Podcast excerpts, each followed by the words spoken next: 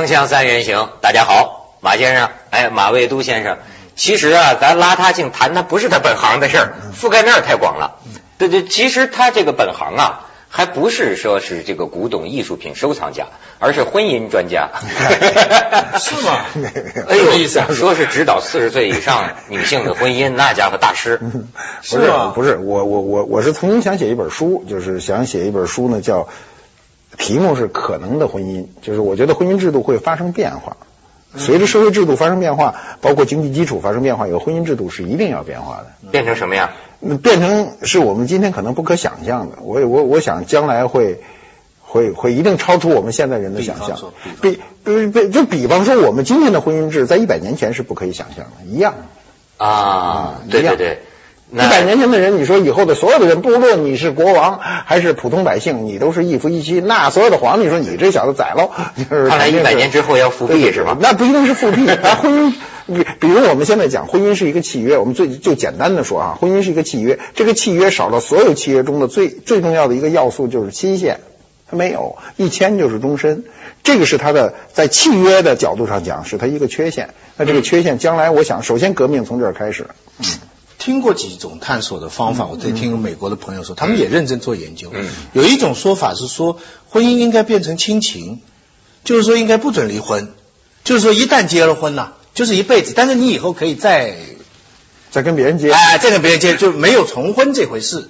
但是呢，你不能离了，就像兄弟姐妹一样，你兄弟姐妹可以一辈子不来往，因为30年不来往，但你还是你兄弟姐妹，对不对？你也可以宣布脱离什么什么关系，但也还是你兄弟姐妹，对不对？要照我觉得就是亲情，他就是亲情，凡是在一起生活过的人就是亲人，对不对？亲人也可能不好，有反目，对，但是也还是亲人，对不对？所以有人是这样提倡的。但也有人呢是呢，就是说他们因为觉得一夫多妻、一妻多夫都不好嘛，所以就主张，比方说的一定限度的多夫多妻，比方说你有3、4个男的、3、4个女的，大家都知道合约规定。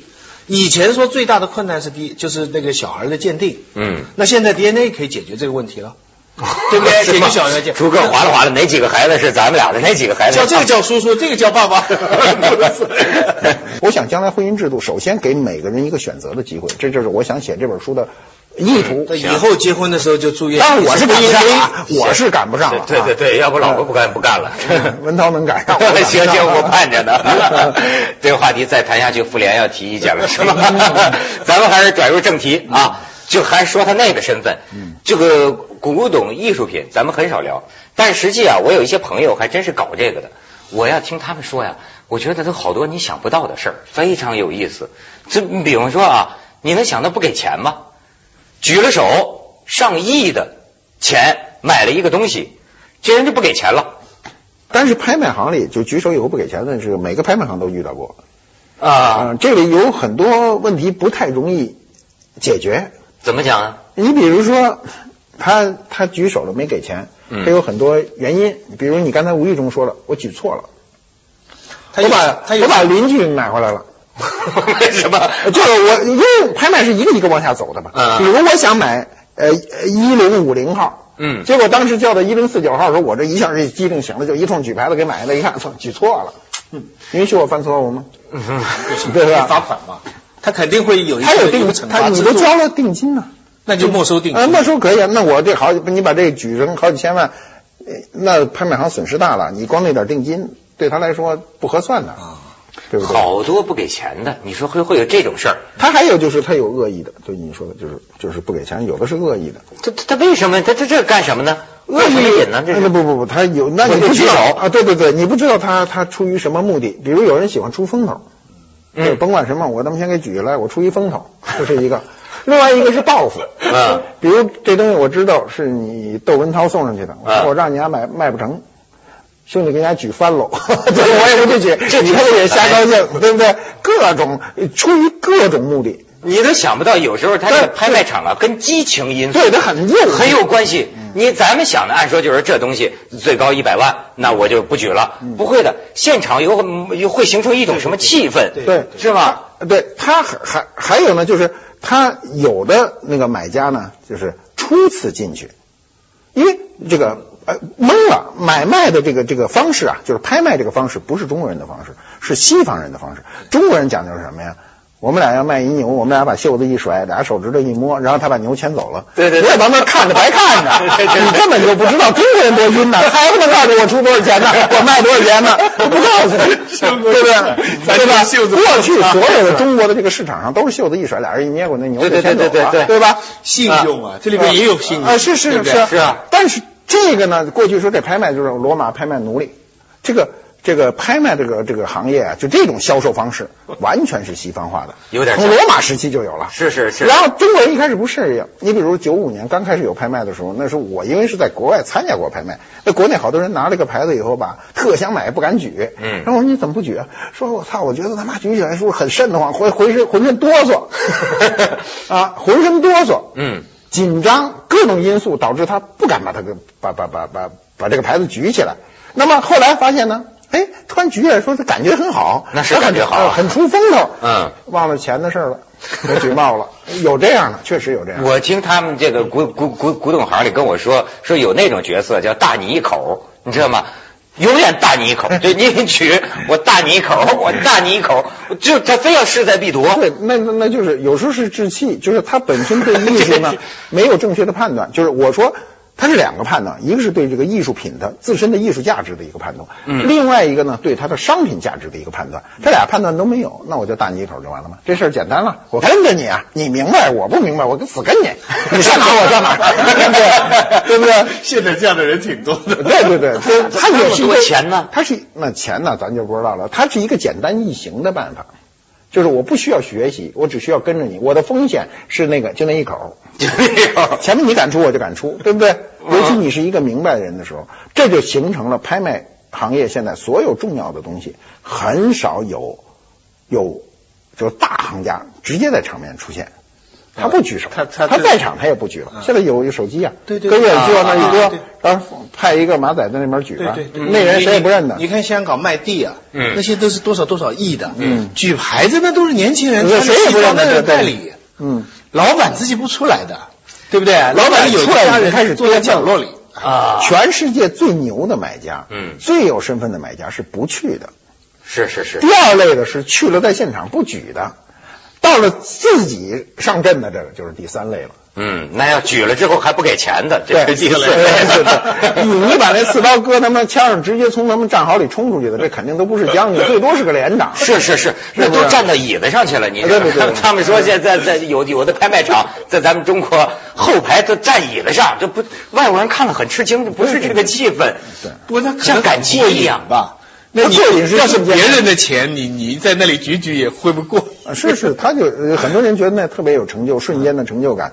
但是，从总体上来说呢，这个现象是一个非常恶劣的现象。就是你是心平气和的去买东西，你比如我们现在去买东西，从来不跟人，就我心里是个多少钱，我就想好了，到时候我就撤退，我没有丢人不丢人这一说。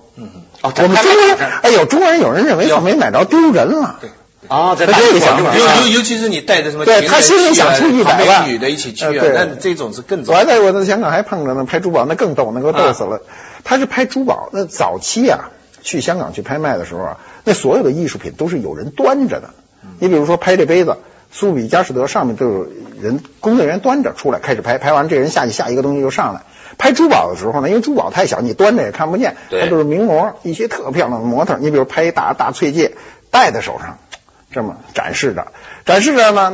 那回我碰见一土鳖，他呢招手，他在这个大家竞拍的时候他招手把那个模特给招下来了，模特就走下来，他一招手就走，然后他捏着那个模特的手，看着这个钻戒举手，你看这个还能撒手吗？哎，这谁也撒不了手了啊！真的，如果那模特在挠他手心，然后这更大了，对，我们买了不算完，对，是，跟拍电影一样，对，好几双手争着抓。当时呢，所有的人他不知道，他可能误认为大家觉得他特牛，但是所有人都在讥笑他。这是个很愚蠢的事情。那模特，我觉得那模特也很尴尬。那模特非常高嘛，人都坐着嘛，我都坐着，离得很近啊。那模特很尴尬的让他捏着手，从头举到尾。还有一个人成心，我觉得成心顶他，然后多花好多钱。你记得香港出现那么一老太婆，有一次拍卖土地还是拍卖人楼的时候，就举嘛，成为这个轰动全港的那个事件嘛。他就面无表情的，每次都举。后来人家根本搞不清楚，这是不是精神病？是。我这次还听一拍卖行的说，有一女的，噔噔噔就走到这个拍卖官身边去了，不知道他要干什么。然后呢，他们拿出一张照片，911的那个，可他们抗议的跑这儿来，什么事儿都可能出现。哎呦，这真是人间百态。再听到咱们去一下广告，锵锵三人行，广告之后见。好啊。其实这一行啊，水深了，水为财啊，我觉得它涉及到的财富啊，这可太巨大了。所以我就特别不理解咱们有些朋友啊，他瞎举。你像咱这种，我他妈举10万，举100万，这吓得哆嗦。他这交不起钱，他还能这么举呢？关键是这个水啊不深，它水是浑的，你看着深，你往里一跳就摔一头破血流。是吗？是不是一般都得交学费？对，肯定的。你不知道，因为每个行业都有每个行业的潜规则，这是我们在商业不成熟社会的一个不成文的一个规定。嗯，就是你现在进入任何一个你不熟悉的行业，你不吃点亏不算完。不是说天天上一当，当当不一样，你得积累这个，你得积累这个经验啊，对不对？你这最近就是也有新闻呐，这个行当里破了2个记录嘛，一个是一女老板嘛，2200万。就中国当代油画刘晓东的那个三峡的那个油画破了记录，还有一个徐老师，我让你猜猜，你看这照片，你看这照片，这是还是马先生写的文章里的，就这只碗，你说多少钱？应该很贵吧？1.5亿，哎，都是女老板呢，这个好像也是女的，对，女的1.5亿，嗯。那你说这个价钱是哄抬起来的？什么朝代？什么朝代？就乾隆时期，它是乾隆的御用的碗，就皇上用的，就真是乾隆皇帝肯定拿过这只碗。嗯，这在因为我们的这个档案工作做得特别差，你比如在国外啊，在美国、在英国，它所有的文物跟它使用的人有很大的关系，它的价值的附加值是，比如丘吉尔坐过的椅子。罗斯福使用的烟斗，这都非常重要，而且确实是他用过的。我们中国的文物呢，往往没这个因素，一拿来就说有一清朝的烟斗，有一明朝的椅子，就这么简单。嗯，那么这是确切的，因为凡是写御制的，都一定是跟皇帝有关的。这个碗是在北京烧，并不是在景德镇。景德镇烧一白碗，拿回来以后在皇宫里画，在这个西华门那个位置上重新烧啊，2次入窑烧完了。这种碗存世量非常少，在民国元年的时候，就清末以前没有人见过，只有皇上见过，就不进宫的人见不到。我也有个碗，后面写着乾隆啊。那你那是瞎写，你那是瞎写。你每次搬家都不舍得把它丢掉，万一是真的呢？我这个外行人呐，你知道我对这个东西老有一种敬畏感，因为什么呢？就是一个碗一个东西，我有时候上朋友家里哈，我不动手，就是我就说你拿来给我看，我想那玩意儿失手要打了呢。你知道这去年有个新闻吗？好像是大英博物馆呢，一小子去3个清朝的那个瓷那个花瓶，他呢下楼梯，边下楼梯边系鞋带，一下子失去平衡了，大头朝下，咣一头，啪家碎了仨，10几万英镑呢。最后好像还没让他赔。你说，所以我那天就问这马先生，马先生说那才逗呢，说有一个他家里说某电视台了，去拍片子，他们家收藏东西多嘛，电视台中央电视台，哦，这能说对。然后拿这个一个话筒架嘛，不是有人咱们用那种早期录音没这个玩意儿嘛，架杆的话筒嘛，结果那一不小心这尾巴是啪扫了一个，碎了一个。你知道，你想，我能想象到他说的，我不觉得符合真实，整个摄制组没有一个人说话，谁都不吭声，最后走了。这走了说马太太还抱怨呢，说你看这个哈也不说个对不起什么的。我觉得马先生分析很对，就是说呀，他对不起，他盼着他能说这个对不起呢，问题是对不起他说不出口了。为什么怕承担责任？如果啊，我要非要拉下脸让他们赔，他肯定他不赔就打官司了。这问题是我比较宽容对待这个事情。第一，来的全是工作人员，都没有赔偿能力。第二呢，是本人这东西早年买的也不太贵，我早年买的不贵，现在值钱是现在值钱。但是我自己，我凡是出了问题，我首先第一条要先问自己，就是他们没有经验，我是有经验的，我为什么没有注意？我为什么没注意到呢？就是人家拿了一个那个大杆的麦克。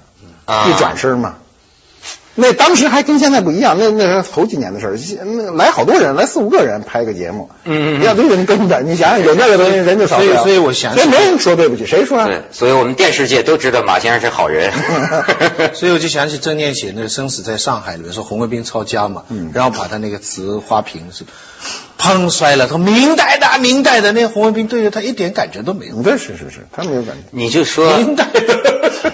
我当时想，你说大炼钢铁那时候，是融了多少这个佛呀？那个时候这佛，你现在一个佛卖1上亿吧，对吧？那么多融了多少？你说当时这国家，他要是拿到国际文物市场，哪怕卖了，他买钢铁能买多少钢铁呀？我看过那个，最后都炼成废铁了。对，芝加哥美术学院教训了。芝加哥美术学院那个博物馆，那时候它下面东亚馆还没开的时候，那时候馆长招待我们几个人下去看。然后那些赵孟頫啊、米芾那些中国的东西，还有一些，他就标着来路的，就是1904年什么北京的什么车站买来150块银元啊，什么，全都标着。你作为一个中国人在那种场合看，这么我也跟你一样不敢碰，是，但是他写的清清楚楚，就是几百块，全都是几百块买去的。所以我实际上呢，我对这个所有在西方博物馆里展出的中国文物呢，我不认为是个坏事。我们老在谴责，就说这些东西都要收回来。你知道，西方人更多的是通过我们的文物来了解我们的文化的。来到中国的外国人是少之又少的，大部分人来不了。西方人就是通过博物馆，你像大英博物馆、美国大都会博物馆，美国大都会博物馆把中国陶瓷搁在最重要的位置，是它2层回廊一圈，你看一圈是中国陶瓷史。他把你搁在这么大的一个位，这么重要的一个位置上，表明了他对你文化的一个尊重。我们就不要老一味的说所有东西都拿回来，你就拿回来，你就搁仓库里，这东西你没有用了。是。文物保护是一个前提，但利用是一个目的，你必须要利用它。利用它什么呢？告诉他，我们国家曾经是这样，这么辉煌。你那时候拿什么吃饭呢？我们拿这么漂亮的碗吃饭了。那全国这样的151乾隆。在乾隆时期，当时老百姓吃饭的碗也非常漂亮，非常的漂亮，是吧？我给你看几个。所以说啊，我有一天听一个爱好这个的朋友跟我讲啊，他讲的可能有点武断哈。他说你最有钱的人，最爱玩的人，就是你这个钱顶了天了，到最后你得归宿到这个古董艺术品这个终极上来。我说为什么呢？他就给我讲一套啊。他说这个人呐，咱就说玩怎么样舒服，怎么样这个美，它是逐渐提升的。比如说你上卡拉 OK 唱歌也很高兴，但是很快你就腻了，甚至说你玩女人，对吧？他都会有腻的一天。慢慢的呢，你就喜欢一些需要挑战你更高的这种审美素养的。那据说呀，这能得到一种更高的美感。我见过，这就是在一起啊，同道之间，那真是如搓如切如搓如琢如磨。几个人在一起说，我有一个东西，哎呀，摸索呀，这个然后这个知音呢，那种感情确实挺幸福的。现在买收藏古董在内地官员多不多？商人多不多？多，官员也多，喜欢。因为我中国文物啊，从普遍来说价格不是非常高，不是像想象的那么高，是吗？另外一个从历史上看哈，顶级的人物，比如像唐明皇，比如像乾隆皇帝，都是收藏的。你还真别说，就是说中国过去没有博物馆呢，但是这些士大夫，对这些官吏，包括皇帝，他是起到了一个很大的，所有社会高地位的人没有不收藏的。西方也是这样，西方你知道的那些大亨都收藏。它是一个成功的标志，其他不重要。你开一个车，那个没多贵都不重要，最贵的车现在全世界1000万到头了吧？买那一晚买15辆，对不对？而且你拿车去炫耀，人家认为你是一土财主；拿这碗人觉得有这个增值的那个幅度呢？这碗增值很快，从买到卖21年增值137倍。好家伙，这是暴利啊！当时买的时候，1985年这个碗，张宗宪先生买的是110万港币，这次卖了1亿5千多万港币。赶快抓紧挣钱呢！抓紧挣钱呢！锵锵三人行，广告之后见。